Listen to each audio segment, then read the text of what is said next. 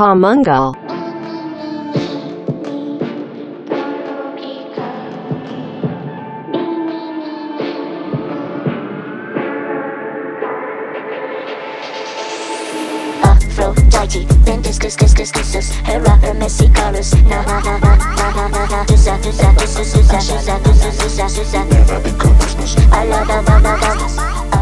יאללה, בוא ניתן בראש. פודקאסט המנגל, יזמות מיתוג, שיווק ודיגיטל, פרק תשעים לא. תשעים לא. תשעים לא. תשעים א', אנחנו פרק תשעים א'. כיף חלק, יוס עלה. חלק, חלק.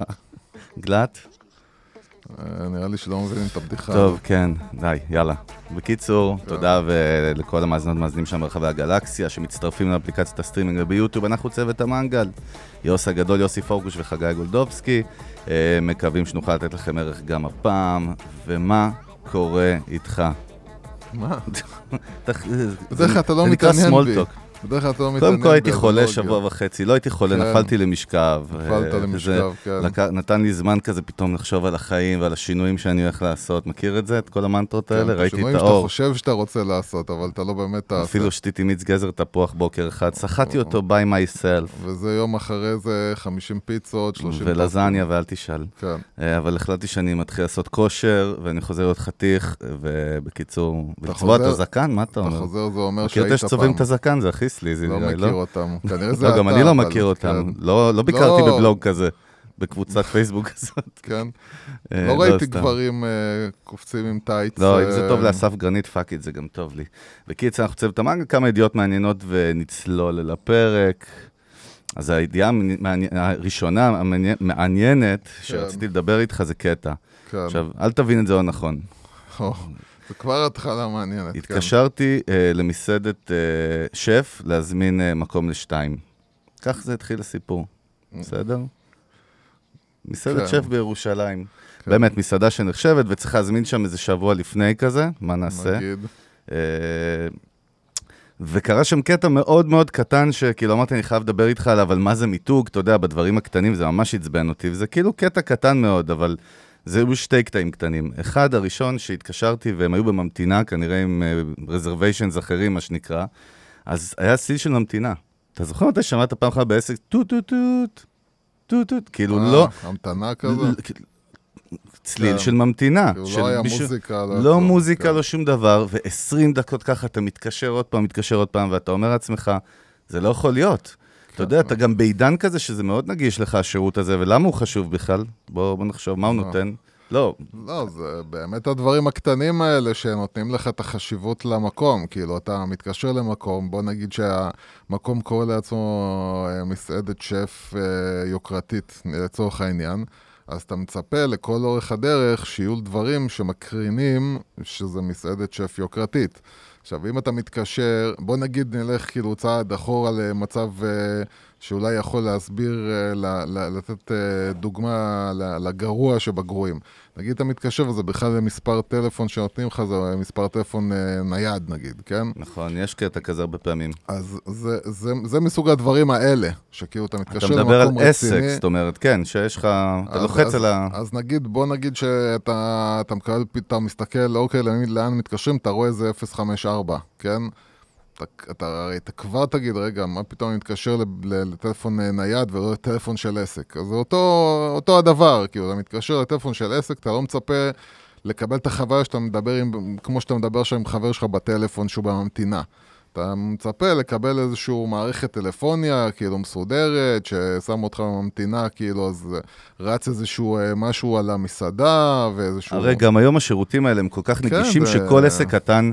יכול לקבל את החוויה הזאת ואת השירות הזה, כאילו, של האודיו, אתה יודע. כן, יש לך לבזק וכל מיני, באמת, דברים כאלה מאוד פשוטים, שאתה משלם, לא יודע מה, כמה מאה וחמישים עד מאתיים שקל, נגיד, לחודש, ואתה מקבל מערכת טלפוניה מסודרת, עם קווים, כאילו, באמת, אני לא יודע... איזה, זה נשמע לי ממש, לא לשים לב עוד פעם, לא לשים לב לפרטים הקטנים. דווקא מסעדת שפי שמה לב לפרטים קטנים בדרך כלל, זה הקטע. אז הקטע הוא שזה תמיד מסוג הדברים שנותנים לך לחשוב, רגע, אם הם לא מתייחסים לדבר כזה, למה עוד הם לא מתייחסים. אז הדבר השני שקרה, והוא קצת יותר חמור בסולם דרגות החומרה, של הדברים הקטנים, זה כשענו לי סוף סוף הטלפון, אתה יודע איך ענו לי? הלו.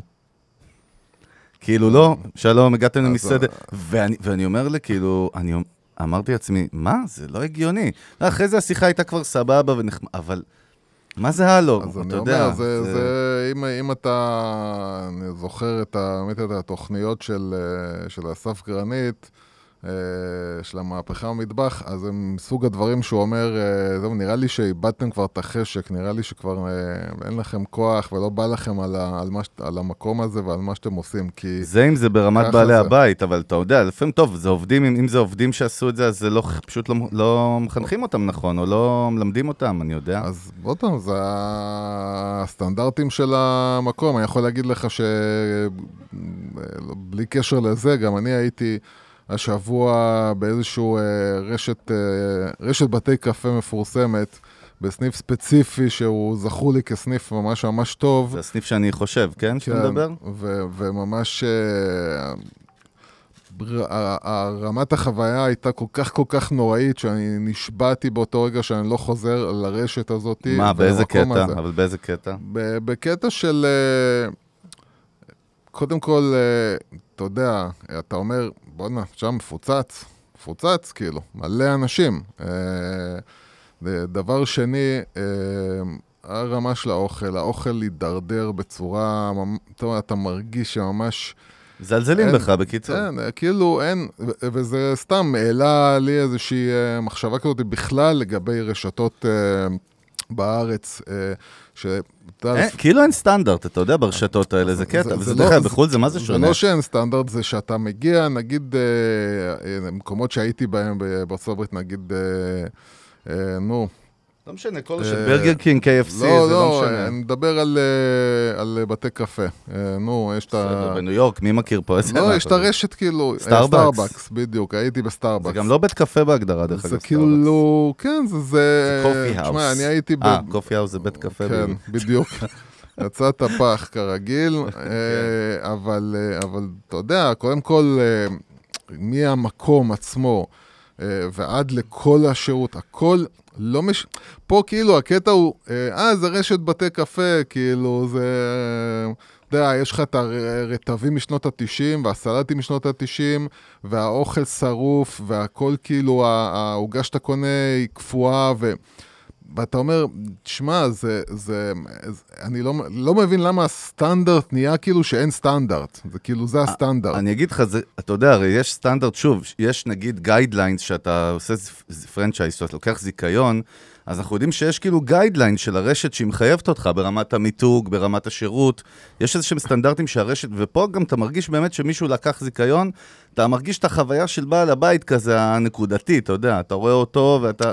אני אגיד לך מה אתה מרגיש, אתה מרגיש כאילו... לא רק במזון דרך אגב, דיברנו גם ב-K S P וכל מיני, לא בסדר, סתם כל מיני רשתות שהן לא אוכל. אבל באוכל זה, בוא נגיד ככה, אתה מבין למה אנשים פה לא מרוויחים ממזון, מעבר לכל המיסים והרגולציות והכל, אתה פשוט מגלה כל פעם, כמה זה נדיר ליפול על איזשהו מקום שהוא באמת אומר, בוא נתשמע, נהניתי, וכל שקל ששילמתי, אני משלם אותו בשמחה. אתה פשוט רוב הפעמים יוצא ואומר, אני מתבייש ששילמתי את הכסף הזה. אני יכול להגיד לך שאם אני חושב, באמת אני אנסה לחשוב במקומות בראש, ממש עולה לי מספר מועט של מקומות שקיבלתי חוויה סבבה בארץ. עזוב, אני גם לא מדבר שוב על מקומות יוקרה ומסעדות שפים. כן, אני, נגיד... אני, אתה יודע, אני, אני על, על הדברים, על, על, על, על המקומות הרעים אני משתדל לא, אבל אני יכול להגיד לך סתם ב, ב, בהשוואה לזה, נילי בזיכרון יעקב. איך אתה אוהב את נילי? שזה, נכון, נילי בזיכרון יעקב. אבל למה באמת אתה אוהב? אנטיתזה, זה בדיוק אנטיתזה. קודם כל, אתה מגיע למקום שמרגיש כמו בית קפה. הוא לא מרגיש כמו איזשהו סניף שתפרו כאילו בשביל למכור לך מוצרים.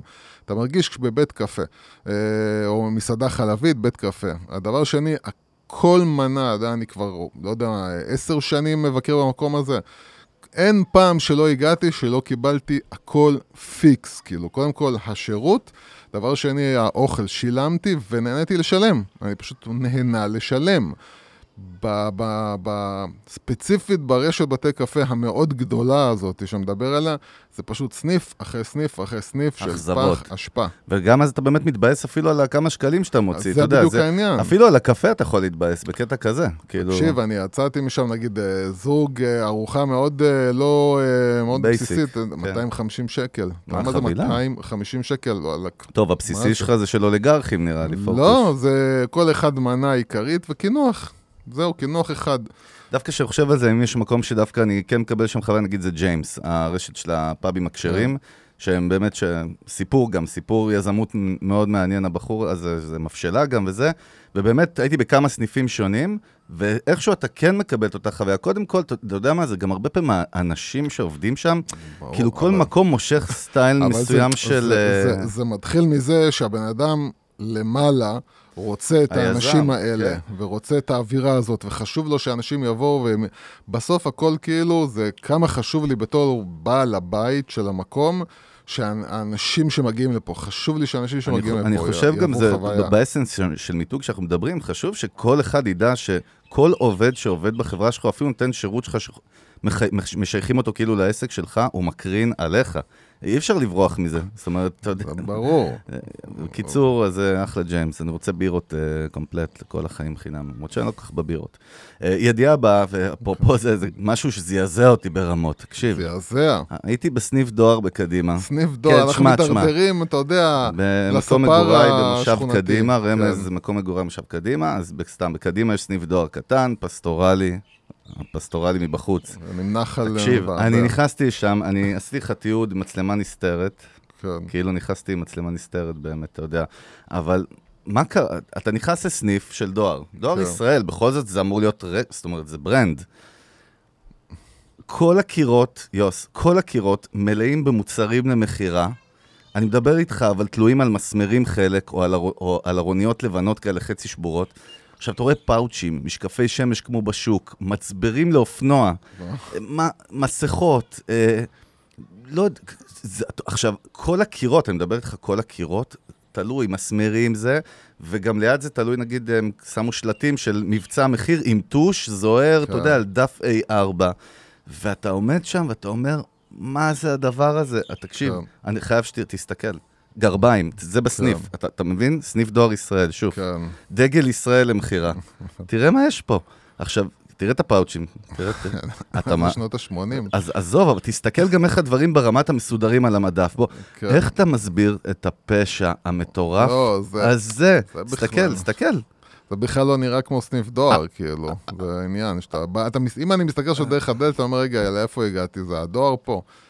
זה שוק, אבל אתה יודע, זה לא הגיוני שדבר כזה. מישהו, אתה יודע, אני חושב שעצם זה שזה קורה, זה אומר שמישהו למעלה ממש מזלזל בלקוחות, בחזרה. אני לא יודע איך זה מחולק, כאילו, איך זה עובד הסיפור של הדואר. מה, ברמת אם זה זיקיון או לא? זה לא נראה לי. זה לא משנה, זה דואר ישראל. יש אחידות שצריכה להיות בכל סניף. לא, אז אני לא מבין איך כאילו זה עובד, שבן אדם בסניף מסוים יכול להגיד, אוקיי, אני רוצה שהסניף... למה אתה חושב לך למסוד? למה הם מוכרים את כל החרא הזה, את כל הדרק הזה? או שהם מקבלים על זה כסף. ברור שהם מקבלים, אבל... או שהם לא בכלל, זה לא משהו שכאילו רשות הדואר בכלל מודעת אליה, וזה מישהו ש זה עוד יותר חמור מה שאתה אומר, אנחנו דורשים תגובה מרשות הדואר. אני לא יודע, אבל כן, אבל זה, אבל זה... עכשיו, זה משהו שאתה אמור לראות בהודו, אתה יודע, לא בישראל, בכל זאת, בוא, זה מצחיק. זה מחלה, זה מחלה, עוד פעם, זה מחלה שהיא בדואר, והיא במיליון מקומות שפתאום... אתה יודע, עכשיו מסכות, מסכות הלכו, אז כאילו פתאום כל אחד מוכר גם מסכות, גם מישהו שלא קשור בכלל, זה לא מה פתאום. דרך אגב, שמת לב משהו מעניין במסכות, שהיה בז בגל הראשון של המסכות היקרות, ו-N תשעים וחמש, שמת לב שזה נעלם? כאילו, לא עבד, כאילו כולם ירדו מזה, זה לא מעניין אף אחד, בסוף כולם לוקחים את המסכות הפשוטות של השקל. כן, כי נראה לי שכולם מבינים שאתה יודע, מה זה משנה, כל מה שאתה צריך, בתכל'ס זה לא עוצר אותי מלהידבק, זה רק עוצר אותי. גם אני זוכר שמישהו בא אלינו בתחילת מכר שלנו, בתחילת הקורונה, ואמר בוא נעשה מכה עכשיו ממסכות, כולם קונים, זה בדיחה, כי אתה רואה גם בסוף שמוכרים לך את זה בכל חור, וזה גם לא, אין, אין פה עניין של ברנד, פה זה לא יתפוס לך, זאת אומרת, אף אחד לא לקח את זה שם. לא, כי זה לא דבר מאוד שימושי, זאת אומרת, השימוש זה ברמה שימושית, זה לא... למרות שסליחה, גם בנייר טואלט יש בהחלט מותגים, ו... אבל זה החוויה, שם זה החוויה, שלא נפרט אותה, אבל היא חוויה. עוד פעם, ה... בקיצר, משהו פה קטסטרופלי קורה בארץ, והוא לא משתפר כל כך, אתה יודע, זה בעיה.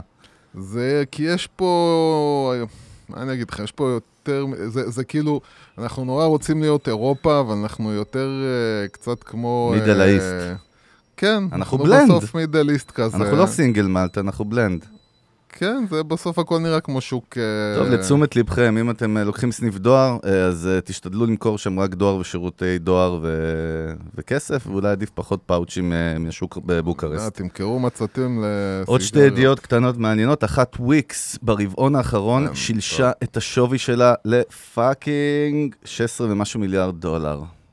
אני אוהב שעדיין אנשים אומרים לנו, לפעמים, מה אתם בונים בוויקס? מה אתם... זה כל אנשים שלא מבינים גם, ואומרים לך, עזוב אותך, אמרו לי שוויקס זה פח. אז קודם כל, קודם כל, אם שמעתם, אני לא זוכר, בתחילת הקורונה, באחד הפרקים שנאמר בהם, דובר בהם על וויקס, ועל זה שוויקס הולכת ליהנות מה, ליהנות במרכאות מה, מהתקופה הזאת, וזה היה מאוד מאוד ברור. אם היו לי מניות, אז הייתי קונה מניות של וויקס. אני קניתי. ברור, קנית במיליון... במיליון רובל. כן, זה דבר הכי הגיוני שיקרה, זה רק מראה איך אנשים, מה שנקרא שהאקדח על הרקה שלהם, הם פתאום עושים את הדבר הנכון, מה שמתחמקו ממנו כל הזמן, אבל פתאום כשאין לך ברירה ואתה עם הגב על הקיר ואתה מבין שאוקיי, אם אני לא נמצא שם, או אם אני לא מוכר בא, באינטרנט, אז אני בבעיה, אז פתאום מה שנקרא בתקופה מאוד קצרה, מאות אלפים חדשים, לקוחות חדשים מצטרפים.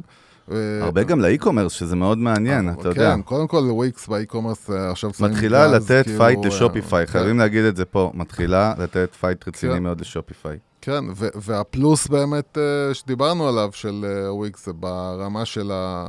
עוד לא, אז תמיד אני, אני כאילו תמיד אומר, בוא נשמע כאילו אני מוכר אותם, ואני קודם צריך להתנצל, אבל אני ממש, אין לנו שום עניין עם וויקס ממש, אנחנו רק משתמשים נלהבים שלהם, אבל באמת מול שופיפיי, שמערכת הרבה יותר מורכבת ומסובכת, ובטח לבן אדם שלא מבין כל כך בעניינים הטכניים, זה ממש לא פשוט. אנשים גם לא מבינים, בסוף זה פלטפורמה, וגם וורדפרס זה פלטפורמה, זה לא משנה מה הפלטפורמה, זה משנה מה החוויה, ואיך המותג שלך נראה בסוף. ואף אחד באמת לא יודע להבין. ואני אגיד לך, ובסופו של דבר, בגלל שרוב החוויה היום של הלקוח, היא בסוף בניידים, ובניידים בכל מקרה אתה מוגבל במה שאתה יכול לעשות, וכל העניין של ה... נכון, אנחנו מאבדים את החוויה של הדסקטופ, אין מה לעשות. אז זהו, אז בסוף, בסוף כשזה עובר לנייד, זה צריך להיות מאוד פרקטי ופשוט. אז זהו, אתה זוכר, סיפרתי לך שיש לנו, זה חבר שלנו, עורך דין, עורך דין אחד המצחיקים, והוא באמת, עוד פעם, לא יודע למה היה דיון על וויקס איתו, והוא, אני מת על זה שהוא מנסה פתאום לדבר כאילו הוא מבין, אז הוא ניסה להתקיל אותי עם שאלת המיליון דולר. רגע, קוקה קולה, תבנה אתר בוויקס? כן. מה יש לך לענות לו על זה? מה שלנו זה שלא, קוקה קולה לא תבנה אתר שלה בוויקס, אבל, אבל זה רק בגלל ש... זה לא רק בגלל, אני חושב שהסיבה העיקרית מעבר לזה ש... בוא נגיד ככה, פעם הייתי אומר שזה בגלל שיש דאטאבייסים מאוד גדולים שהאתר צריך להיות מחובר אליהם, וכשנכנסים לך, לא יודע מה, מיליון איש כל, כל יום לאתר, אז אתה צריך כאילו אינפרסטרקצ'ר יותר רציני. היום, בגלל שוויקס גם כל כך כל כך בנתה את כל הכלים שלה לדאטאבייס ולקוד, אין, אין כבר כל כך, זה יותר, זה יותר כאילו מה פתאום שקוקה קולה יפנו בוויקס. כן, סתם. אני, אני אגיד לך, בתכלס וויקס עשתה מהפכה אחת גדולה, והמהפכה היא השליטה שהיא נותנת ללקוח שהוא, הלקוח האמיתי, לקוח הקצה, בידיים שלו. זה הכל. אם פעם אתה היית צריך, או גם עדיין בוורדפרס, רוב האנשים לא יעזור, לא מבינים, אתה מתכנת וורדפרס, אתה לא מבין איזה שיט. כל פיפס אתה צריך לבקש מי ששנה, פה אתה עושה הכל. לבד, וזה כן. הכל. טוב, עוד ידיעה קטנה מעניינת, דיזר ויאנדקס, שתי שחקניות מאוד גדולות בעולם נכנסו לישראל בפודקאסטים, סתם מעניין, אני לא יודע בכלל כאילו למה הם עושים, מה יש להם מתרוח, אבל הם באו ומינו פה נציגים, והם רוצים את הקהל הישראלי, זה מראה לנו פה, אתה יודע, שהשחקנים... באים מתחילים להיכנס לכל המדינות, זאת אומרת, כל השחקנים של הסטרימינג, וגם, אתה יודע, שספוטיפיי השיקה את השירות וידאו, שאני אומר לך שהשנה אנחנו הולכים לשמוע עליו הרבה הרבה הרבה, אבל מגמה, בכל זאת, אתה יודע. דיזר פחות אולי, לא יודע כמה צורכים את דבר הזה. ינדקס בכלל זה רק רוסיה, אבל אתה רואה שהם משקיעים משאבים והם נכנסים למשחק הזה, אז זה פה להישאר. כל אלה שחושבים שפודקאסטים, אתה יודע, זה באז חולף, אני הכי אוהב את זה. לא, קודם כל אני לא יודע אם יש עוד אנשים חושבים ככה, אבל... יש, אולי קצת מאוד מבוגרים ומיושנים. אתה יכול לראות כאילו כמות האנשים שנכנסים לעולם הפודקאסטים, כמות הפודקאסטים החדשים שעולים לאוויר, אתה מבין שאנשים גם מתחילים לקלוט, כנראה שמתחילים לקלוט גם מהסביבה שלהם, שאנשים פתאום מדברים על פודקאסטים, הם שומעים בכל מקום פודקאסטים, אז הם מבינים ש... אנשים יותר נחשפים לזה, וכן, בסופו של דבר, כמו שנטפליקס לוקחים את המשחק של רשתות הטלוויזיה למיניהם, וכל השיטה אותי של לראות מתי ש... את מה שמשדרים לי, הולכים ולאט לאט מעלימים את זה, אז גם הסיפור של הרדיו, אין מה לעשות, ירד, ופודקאסטים ישלטו. מצוין, ואנחנו נהיה שם. טוב, לתוך הפרק, אז מה אנחנו רוצים לדבר היום, יוס? אני אגיד לך, זה משהו מעניין, כי אין לי כוח לקשושם. אין לך כוח כבר לכלום, כן, אתה איש עייף וזקן. לא, לא, ממש לא. אבל אני אגיד לך, זה נושא שהוא מה זה קרוב ללבך, ללבנו בכלל, והוא קשור מאוד מאוד למיתוג, וזה חלק שהוא בישראל נגוע בצורה מדהימה, אני הרבה זמן רציתי לעשות איזה פרק, ואני כבר אומר לך, ודאי לי שפרק אחד לא יכול להספיק לזה, ואולי באמת גם, אה, הנה ההקדמות הארוכות שלפני שאני חושף, כן, אולי נצטרך גם להביא... מי שרוצה עכשיו להכין קפה, ללכת זה... הכינו אז... קפה, גלגלו טיל, כן. אה, ובקיצור, אה, זה נושא שבאמת נצטרך גם להביא מישהו, מה, אבל זה מה, כל העולם של שירות לקוחות. אה, נו מה, לא דיברנו על שירות לקוחות? כשירות לקוחות? כן. בחיים לא דיברנו. כל פעם נראה לי שכל נושא שאתה מעלה דיברנו עליו. לא יודע מה אתה, זה כל פעם משהו חדש. מה אתה רוצה שנדבר איתך על איך בונים טיל אטומי? היום נדבר על איך בונים טיל רקטה אטומית. אני מוכן, אני מוכן. בקיצור, תראה, אני מקריא לך עכשיו מתוך סקר שנערך בתחילת השנה בישראל. על שירות לקוחות.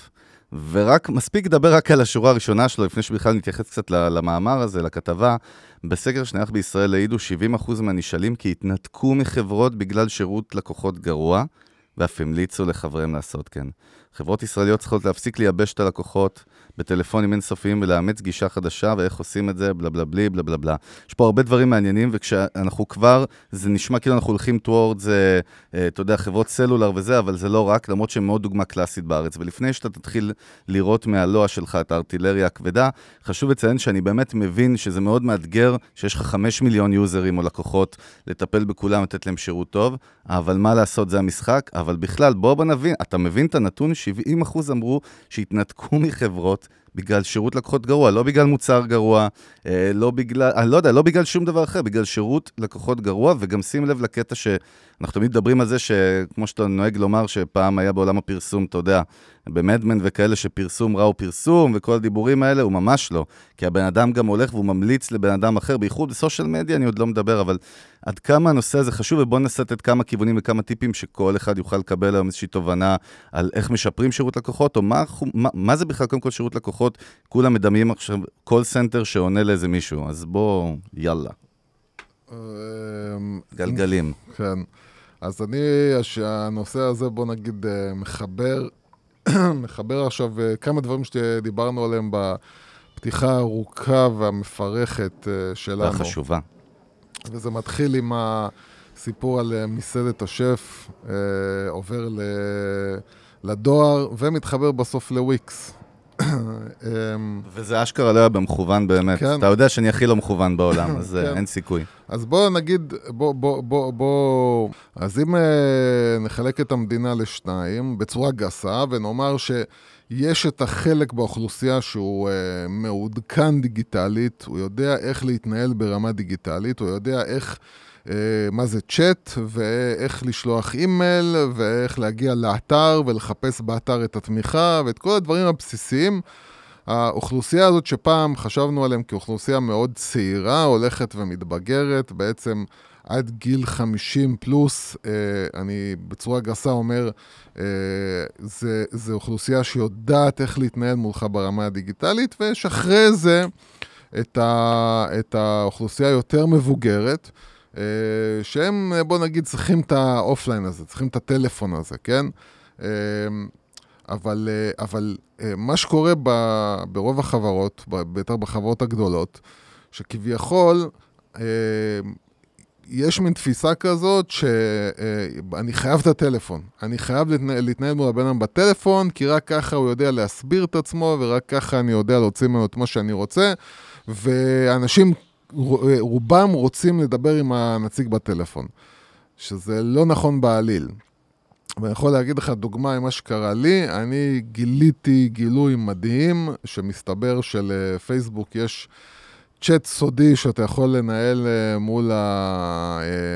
מול ה... זה חמור מאוד, דרך אגב, שזה סודי, דיברנו על זה, זה לא בסדר שהם מסתירים בסדר, את זה. בסדר, אבל יש להם כנראה... מה שקרה גם חשוב להגיד, חסמו לך את הפרופיל לניהול מודעות, בגלל זה לקוח, בגלל זה משהו גנרי... לא, אה... בגלל, בגלל ש... לא גנרי, יש... הכוונה, לא, זה אלגוריתם ש... חסם את זה, לא, נכון? לא, בגלל שיש אלגוריתם, ואלגוריתם מה שנקרא... מסתכל על כמה דברים ועושה החלטה לבד, ו... ופשוט אוטומטית חוסם לך את היוזר. זה מה שהרבה ישראלים לא יכול... חווים את זה, דרך אגב. ואתה ב... לא יכול לנהל עכשיו מודעות, בגלל איזו סיבה מטופשת, ואז אתה אומר, כאילו, רגע, עכשיו, איך אתה פותח את זה? אני שלחתי בזמנו צ'אט, אף אחד לא הגיב לי. אז, זה לא צ'אט, הם נותנים לך, כאילו, מפנים אותך לזיולים, ואומרים לך, זה, אף אחד לא עונה שם, גם צריך לדעת איך לשלוח את זה, זה צריך לשלח באנגלית, כי זה בכלל מגיע לחול, זה לא, זה לא בעברית בכלל. בכלל, ולא עונים לך על זה, ובקיצור, כולם אומרים לך, עזוב, תפתח יוזר חדש, תעשה חשבון חדש, כאילו כל מיני דברים טורפים, מי עכשיו יפתח חשבון חדש, מה אתם מדברים? וגיליתי, גיליתי שיש uh, דרך uh, צ'אט סודי, uh, שאתם יכולים לחפש ביוטיוב ותגלו את הלינק הזה גם לבד, ואתם יכולים להתנהל בצ'אט מול, מול הטיפול, טיפול בלקוחות של מה, פייסבוק. מה, מה, מה אתה בא להגיד, אבל שמה, ו... שהשירות שלהם טוב? זהו, שלחתי צ'אט, כאילו, ואז בן אדם אה, עונה לי ואומר לי, אני מתקשר אליך. ואני חושב, בעברית. כאילו, בשביל, כן, ואני חושב בשביל מה, אתה צריך להתקשר אליי, בן אדם, אני נותן לך את כל הפרטים עכשיו, אתה בודק אותם, אומר לי, אוקיי, עושים א', ב', ג', ד', לא, הצורך הזה להתקשר, זה מין צורך פסיכולוגי, אני לא ידע לפתור מולך את הבעיה, אני לא יבין אתכם, אני לא אעשה איתך שיחה.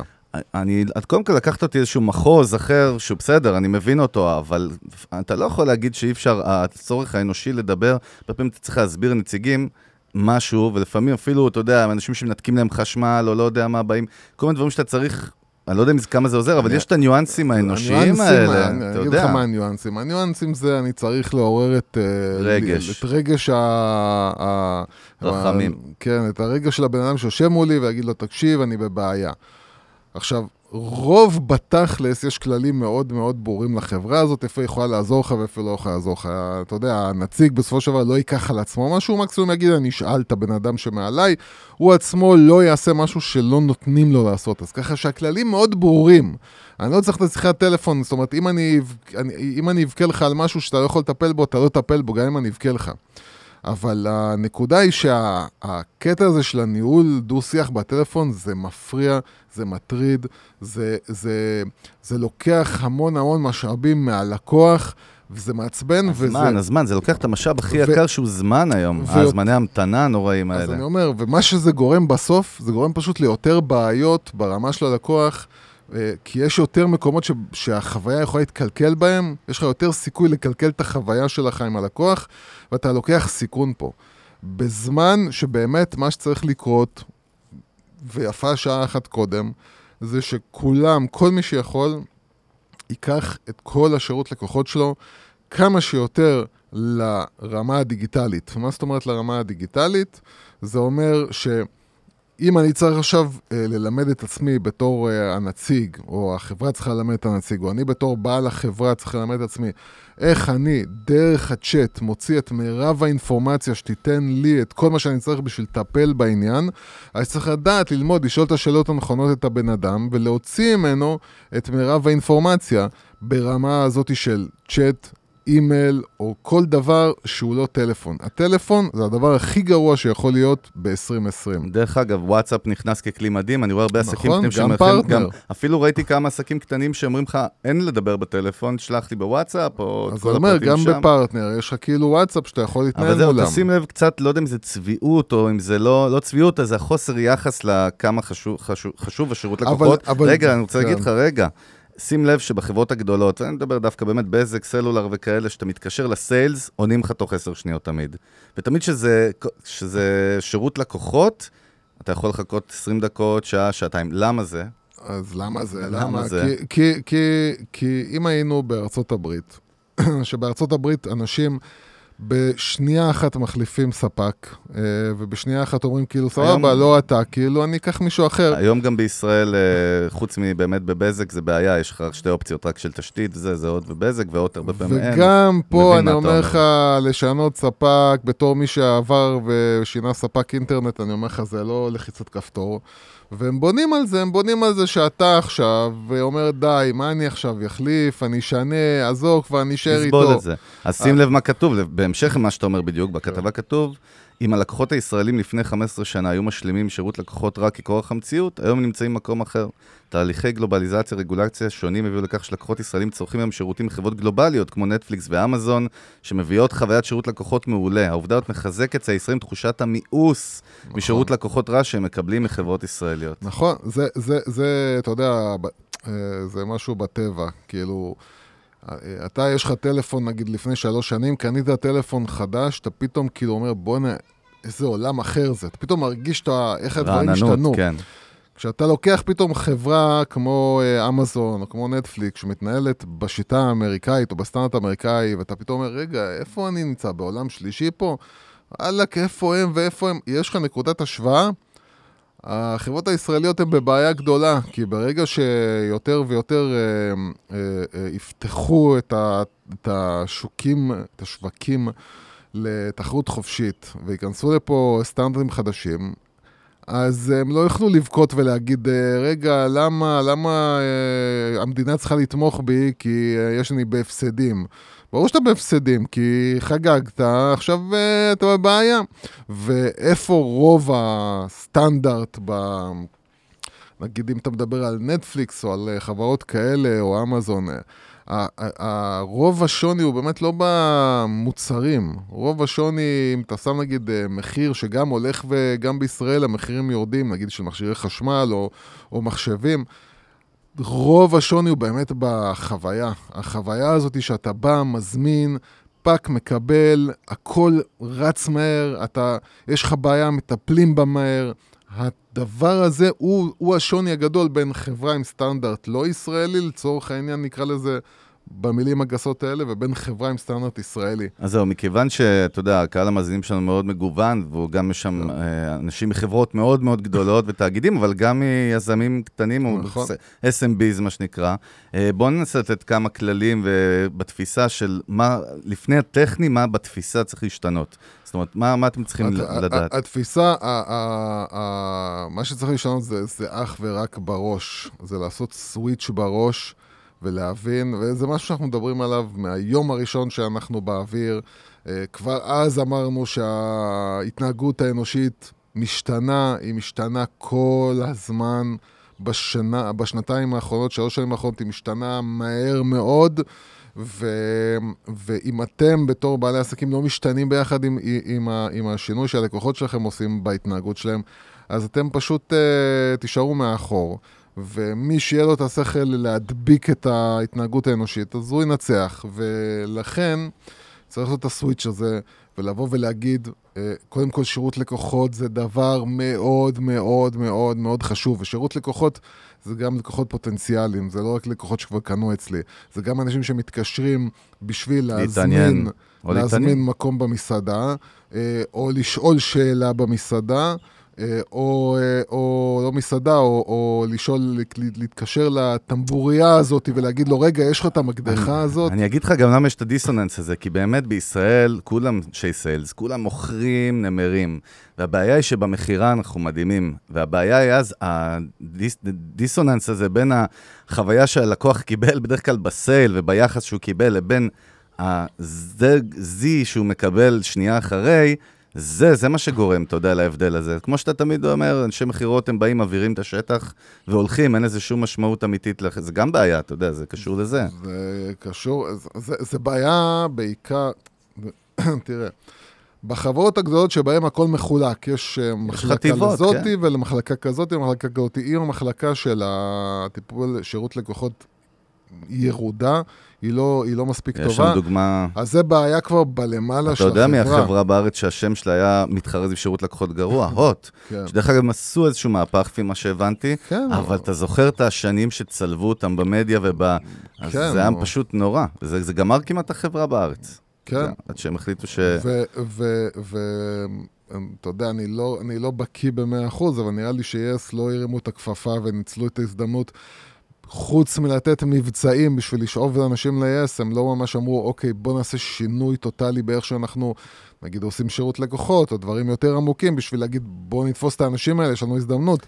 בסוף כולם עובדים על מבצעים. אז זהו, באמת שאתה תמיד גם אוהב לשלוח אותי לחול, ארצות הברית, שבאמת שם יש הרבה דברים שהם עובדים, לא יעזור אחרת.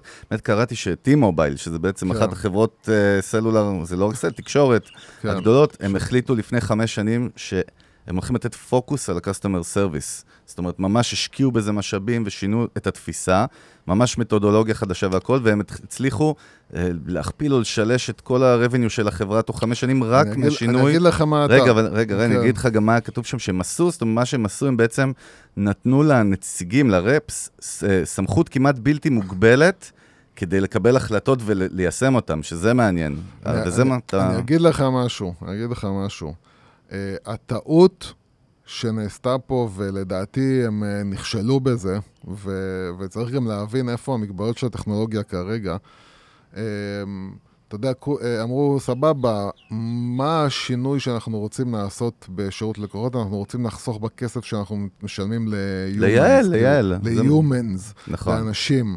בוא נוציא מפה, בוא נפטר עכשיו חמישים אחוז מהשירות לקוחות, ונהפוך הכל לאוטומטי.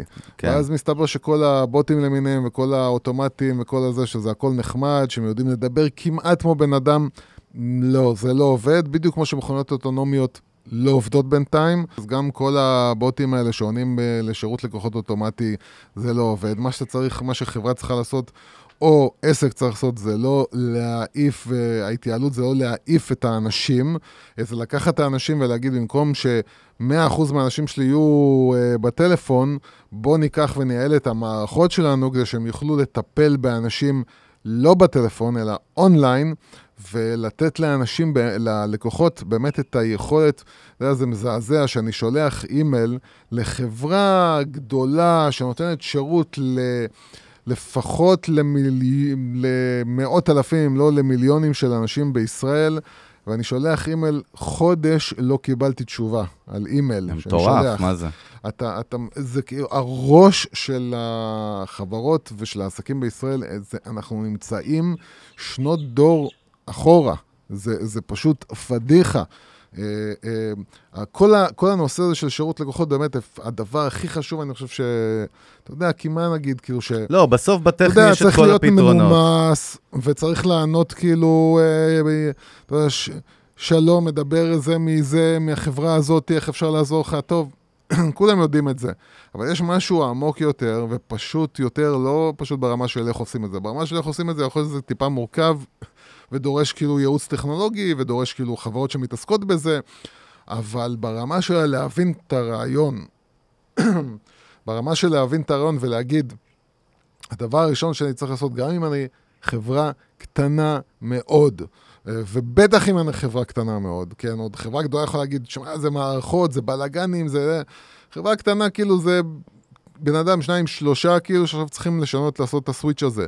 זה לתת לאנשים את היכולת לדבר איתכם אונליין, ולקבל את התשובות שלהם אונליין מהר. להגיב, להגיב, זמן תגובה. זמן תגובה זה חשוב. דרך אגב, אתה יודע, כשאנחנו מדברים על חברות או עסקים, זה, זה לא כזה משנה. בסוף, באמת, הכלים האלה, הם, הם נגישים לכולם. גם דרך אגב, בפלטפורמה כמו וויקס, בפנים יש לך אפס, תמיד נותנים לך את כל האפשרויות אה, לדרכי תקשורת, אבל הרבה פעמים זה פשוט כי בן אדם שם קצוץ כזה, אתה יודע, או שהוא לא לוקח את זה בצורה... לא, כי רגע, אין כוח. אני, אין אני אגיד לך פוקוס, ששאלו אותנו לא מזמן עוד פעם, מישהו כתבנו על ספר מותג, מה...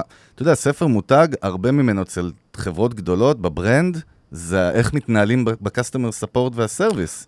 זה משהו שאנחנו אומרים, כאילו אנחנו אומרים כל הזמן שה... זה באמת התפיסה, מה חושבים על החברה שלך, זה דרך השירות לקוחות הרבה פעמים. כן, אז אנשים כאילו לא מקשרים בין השירות לקוחות בעצם לתפיסת מותג. התפיסת מותג זה חלק גדול מזה, זה הרבה יותר חשוב מלוגו, זה ודאי.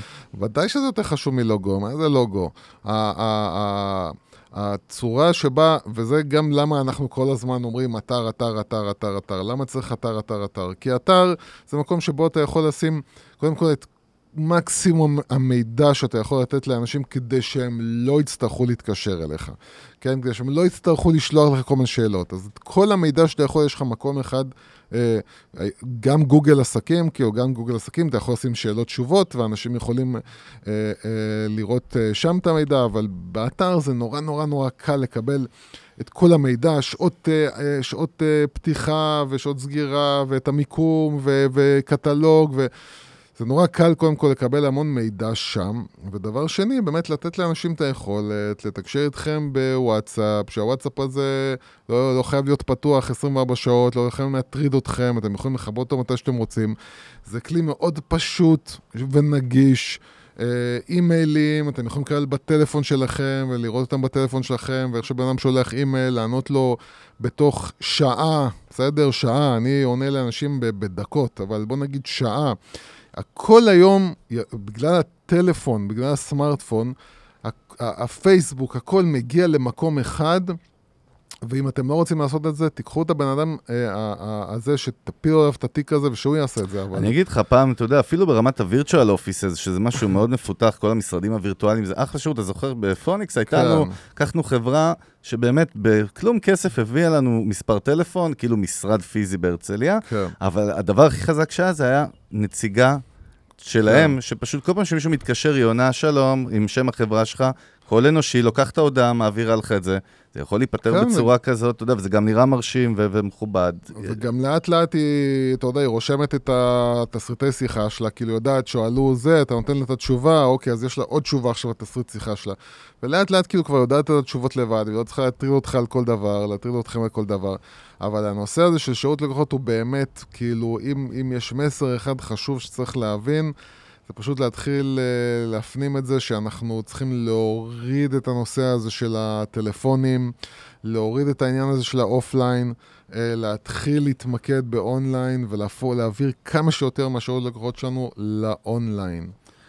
כן, אני חושב שיש פה באמת שתי נקודות שאנחנו מסכם שהן החשובות, כי יש כל מיני נקודות טכניות יותר קטנות, זה, קודם כל זה מתחיל מהראש, זה ודאי. וכמו שדיברנו, אותה מסעדה בסוף או עסק, עם הראש, עם ה-סי אי או או היזם, המנכ"ל, מנכ"לית, לא יכתיבו ויגדירו את זה שזה בל יעבור, ויש שם סטנדרט, אז, או, אז זה לא יקרה.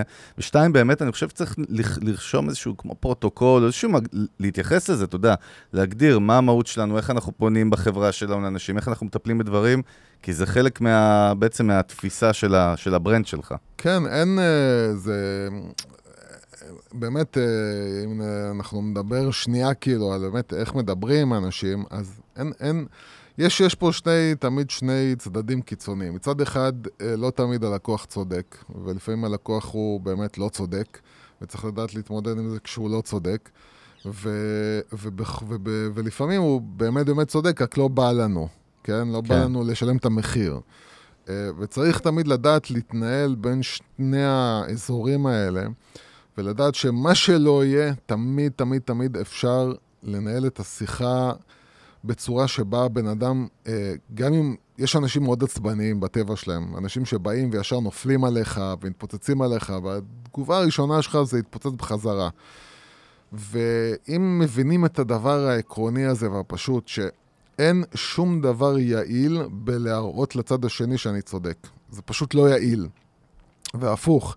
בשנייה שאתה בא ולא נותן לו לעצבן אותך, זה רק מוציא את הרוח ממפרשים. זה בסופו של דבר מין תהליך כזה שאתה רואה את הבן אדם, כשאתה מהצד שלך מתעקש לדבר איתו, בלי להגיד לו כל שנייה, אין צורך להרים את הטון, אין צורך לדבר ככה, אז מה אם the customer always right? זה נכון עדיין? אז ה-customer ודאי שלא, זה ה-customer לפעמים נצל, הוא נצלן, ולפעמים הוא בא לנצל עכשיו זה, ולפעמים הוא בא לנצל את זה שיש פייסבוק, והוא יכול ללכלך עליך בפייסבוק, ואנחנו כעסק צריכים פחות לפחד, ולהגיד כאילו, תשמע, אם אני עסק של, ש, שבנוי על שרלטנות, ואני באמת בן אדם שהוא שקרן, גנב ו- ורוצח, ועושה שטויות ומנצל את הכוחות שלי, אז uh, בהצלחה אתה באמת בבעיה.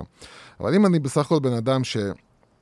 אתה יודע, יש לו uh, כבר קרדיט בחוץ, יש לו, בגוגל עסקים שלי יש לי המלצות, ובפייסבוק שלי יש אנשים שכאילו אומרים לי תודה, ואתה יכול לראות את זה חזק בבוקינג, שכשיש לך כאילו על כל uh, מלון או צימר או זה, יש לך כאילו את ההמלצות של האנשים. דירוגים, כן. ויש לך פתאום אנשים כאילו ש... שבאים ממחלכים, כן, אתה רואה, אתה רואה כאילו עשרה תגובות, עשר תגובות כאילו נפלאות, ואז פתאום אחד, החדר מהמלוכלה, החדר מהאפן, החדר זה. ו, ובאמת, אתה יודע, התשובה היא צריכה להיות, אני, אנחנו מאוד מצטערים עבר את החוויה כזאת, אבל זה מאוד מוזר לנו, מכיוון ש-תשעים ותשע נקודה תשע מהאנשים עד עכשיו מרוצים. אז אנחנו נשמח לבדוק לעומק את ה... דרך אגב, זה הגיוני, אין מאה אחוז satisfaction, זה לא קיים, העניין הוא האחוזים. לא, ודאי שלא, הנקודה היא איך אתה מתנהל מול זה. וברגע שאתה מתחיל לדבר ברמה של למה אתה מדבר ככה, למה אתה מעלה את הטון, אם אפשר להרגיע, כל מיני דברים כאלה, זה עושה את הפעולה ההפוכה. הנקודה זה תמיד להישאר במסלול שלך. תמיד לעשות, לנהל את השיחה בצורה כאילו של אוקיי, אז מה הבעיה, אז איך זה נוצר, בוא נראה איך אפשר לפתור את זה, להצטער יותר מדי ולהגיד יותר מדי אתה צודק ויותר מדי דברים כאלה, זה רק לפעמים את האלה שמנצלנים, זה רק מדליק אותם עוד יותר כי הם מרגישים שיכולים להוציא. אתה צריך להישאר יעיל בשיחה, זאת אומרת, אתה צריך להישאר ברמה של, אני מבין, זה לא מה ש, זה לא מה שקורה פה בדרך כלל, בדרך כלל אתה יכול לראות, אנחנו, באמת, אנשים פה נהנים ומבסוטים ומרוצים, יכול להיות שקטע תקלה פעם אחת, אני, חשוב לנו מאוד לבדוק את התקלה לעומק כדי שלא תחזור על עצמה, אבל לא לשדר בשום פנים ואופן, אתה יכול לנצל אותנו. גם חשוב לזכור באמת שאנחנו בדור שלכל אחד כבר יש תחליף, מה שנקרא. גם בספקים, אתה יודע, שים לב, הרבה פעמים שמדברים עם אנשים, למה אני עם הספק הזה? אני אוהב אותו, אני מחובר איתו, הוא מבין אותי. זה הרבה פעמים, הסרוויס הוא אותו סרוויס בסוף, אתה יודע, המוצר זה באמת, יש לו תחליפים. תלוי, לא תמיד, סרוויסים, סרוויס כאילו, שירות כאילו כן, וגם... הכוונה היא... יש גם ספקים שבאמת אני אוהב אותם יותר, כי הם נותנים לי מוצר יותר טוב, ודאי שככל שהזמן עובר, היכולת שלי לשנות ספק וללכת לתחרות שלך, הולכת וגדלה, כן? יותר יותר, בטח עכשיו, ככל שהקורונה תתקדם, יותר ויותר אנשים שסגרו עסקים ואיבדו את המשרות שלהם, ונמצאים עכשיו במצב שהם צריכים להיכנס ל- ליזמות, אז, אז יפתחו יותר ויותר דברים, ויותר ויותר יזמויות, ויהיו יותר ויותר מתחרים, והטכנולוגיה תאפשר את, ה- את המעבר בין האנשים יותר, ודברים משתנים. ו- וזאת הסיבה למה אנחנו צריכים להיות יותר, אנחנו, מי שמקשיב לנו, צריך להבין ש... ואנחנו דוחפים כל הזמן את הנושא הזה של טכנולוגיה, טכנולוגיה, טכנולוגיה. למה? כי הטכנולוגיה נהיית פשוטה יותר, ולעבור לפתרונות טכנולוגיים זה כבר עניין הרבה יותר פשוט, זה כבר לא סיפור. והלקוחות שלנו הם הרבה יותר יודעים לדבר איתנו דרך הטכנולוגיה, ולהשתמש בטכנולוגיה כדי לדבר איתנו, רק מה? יש חוסר אמון בישראל שבאמת אם אני אשלח וואטסאפ, תראה לא תענה לי. אם אני אשלח אימייל, תראה לא תענה לי. אז הפוך, בתור...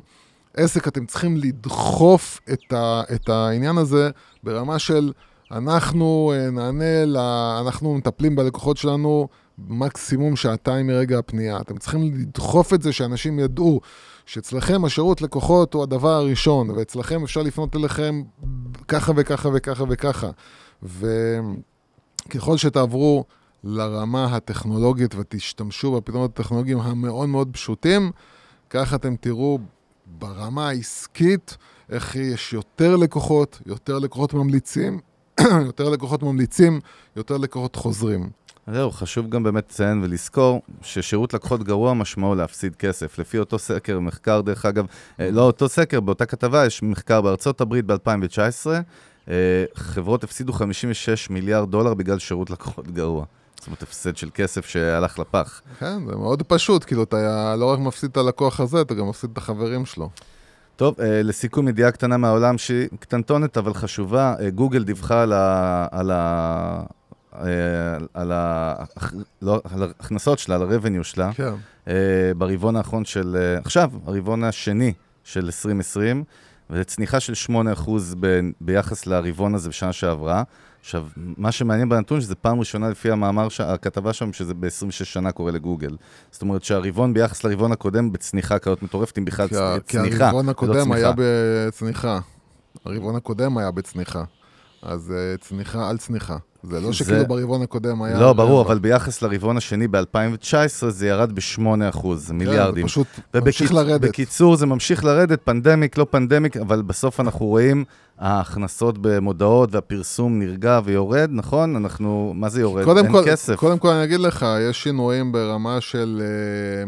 ככל שאנשים גם יותר ערים לזה שהתגובה, אתה יודע שפעם אנשים לא היו בכלל מודעים לזה שהתוצאות בגוגל הן ממומנות, לא היו סגורים על זה. לא, היה רגולציה גם, לא היה את העד, פעם לא היה כתוב אפילו, אתה זוכר שזה מודעה. כן, אז קודם כל אנשים היום יותר ערים לזה שזה לא אורגני התוצאה, אז הם לא תמיד לוחצים על זה, ואז אנשים גם לא רואים תוצאות כבר כמו שהם ראו. אני אגיד לך פוקוס, אבל אתה יודע מה, אני מאמין משום מה עכשיו, אז מה יכול יותר בגוגל מבפייסבוק, ברמת הפרסום, יש שם כלים באדוורדס ובכלל, ויוטיוב, יש דברים מעולים שעובדים, כמו אותו עורך דין שסיפרתי לך, שאשכרה ניסיתי כל מיני דברים בפייסבוק ולא עבד בסוף, מודעת טלפונים רגילה, ייצר לו טונה של עבודה, אם הייתה חכמה בגוגל, אבל גוגל איכשהו...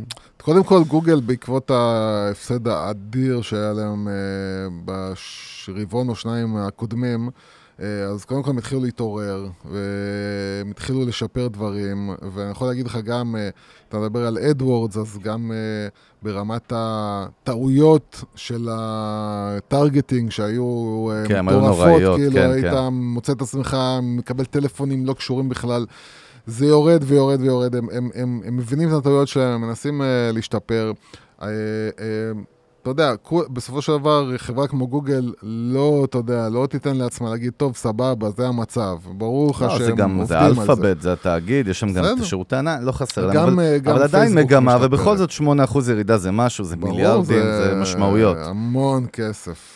טוב, בקיצור, המון כסף, זה משפט טוב לסכם, המון כסף.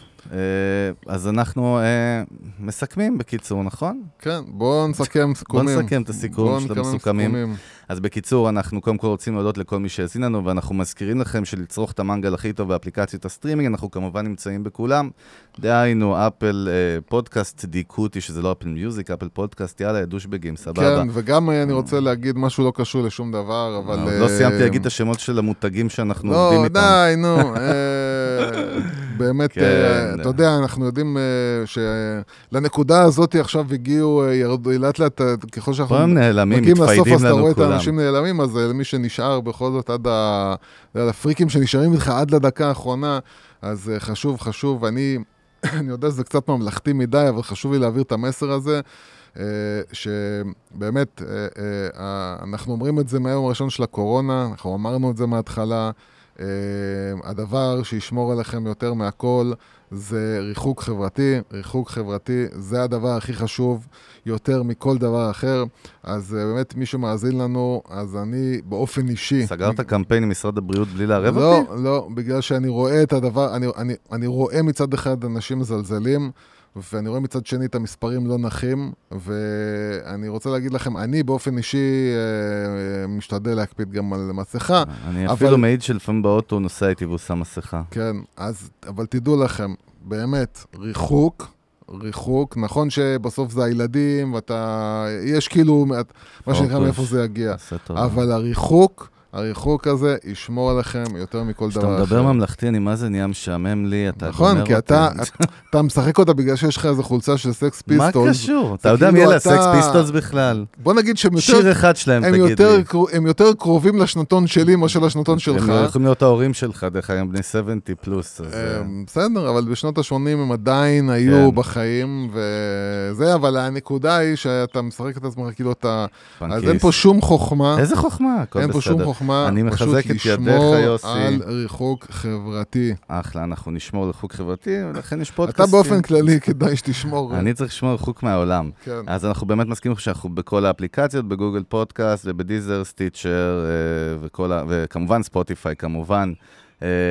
והכי פשוט נוח לשמוע את המנגל משם, אני עדיין רואה טונות שאנשים נכנסים לאתר, לא יודע למה, אבל יש לנו טראפיק מאוד גדול באתר, זה מאוד לא נוח, אבל אם בא לכם אז גם שם, וכמובן פרק הזה עולה, אם אתם רוצים לראות את הפרצוף היפה של יוס, זה עולה ליוטיוב, ואנחנו מסכימים לכם שיש עוד פודקאסט מבית המנגל, עוד פודקאסט שאנחנו מפיקים, הוא נמצא אצלנו, הפודקאסט של עודד וקוז'י, תגיד על זה שנייה, כאילו בכל זאת. כן, עידו קוז'יקרו ודוקטור עודד קרבצ'יק מדברים, מדברים על החיים, מדברים על הצלחה, מדברים על כישלון, באמת כדאי לשמוע עודד וקוז'י. כן, וזה נמצא גם באפליקציית הסטרימינג, אתם פשוט רושמים עודד וקוז'י, וגם באתר המנגל, אם אתם רוצים, יש לכם את הפודקאסט, כל הפרקים שם, בקיצר, חפרנו לכם המון, ואנחנו תסינו דרכנו, אנחנו היינו צוות המנגל, יוס הגדול, ברנד אייל, חגג גולדובסקי ברד ניישן, נתראה בקרוב תשעים ואחת, ביי.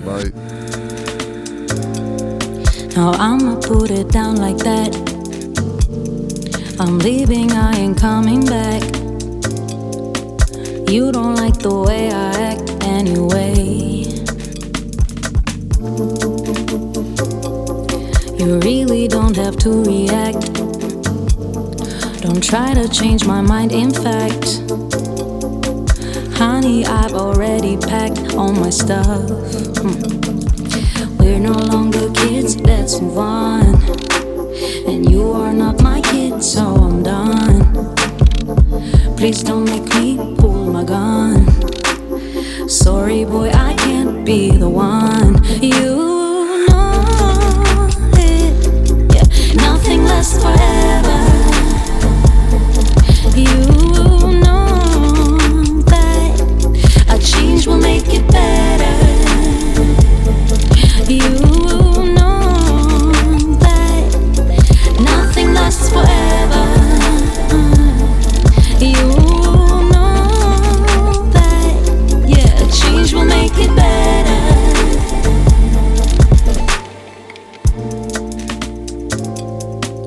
There's no one to blame, you see. Maybe we're not meant to be. There are plenty more fish in the sea anyway.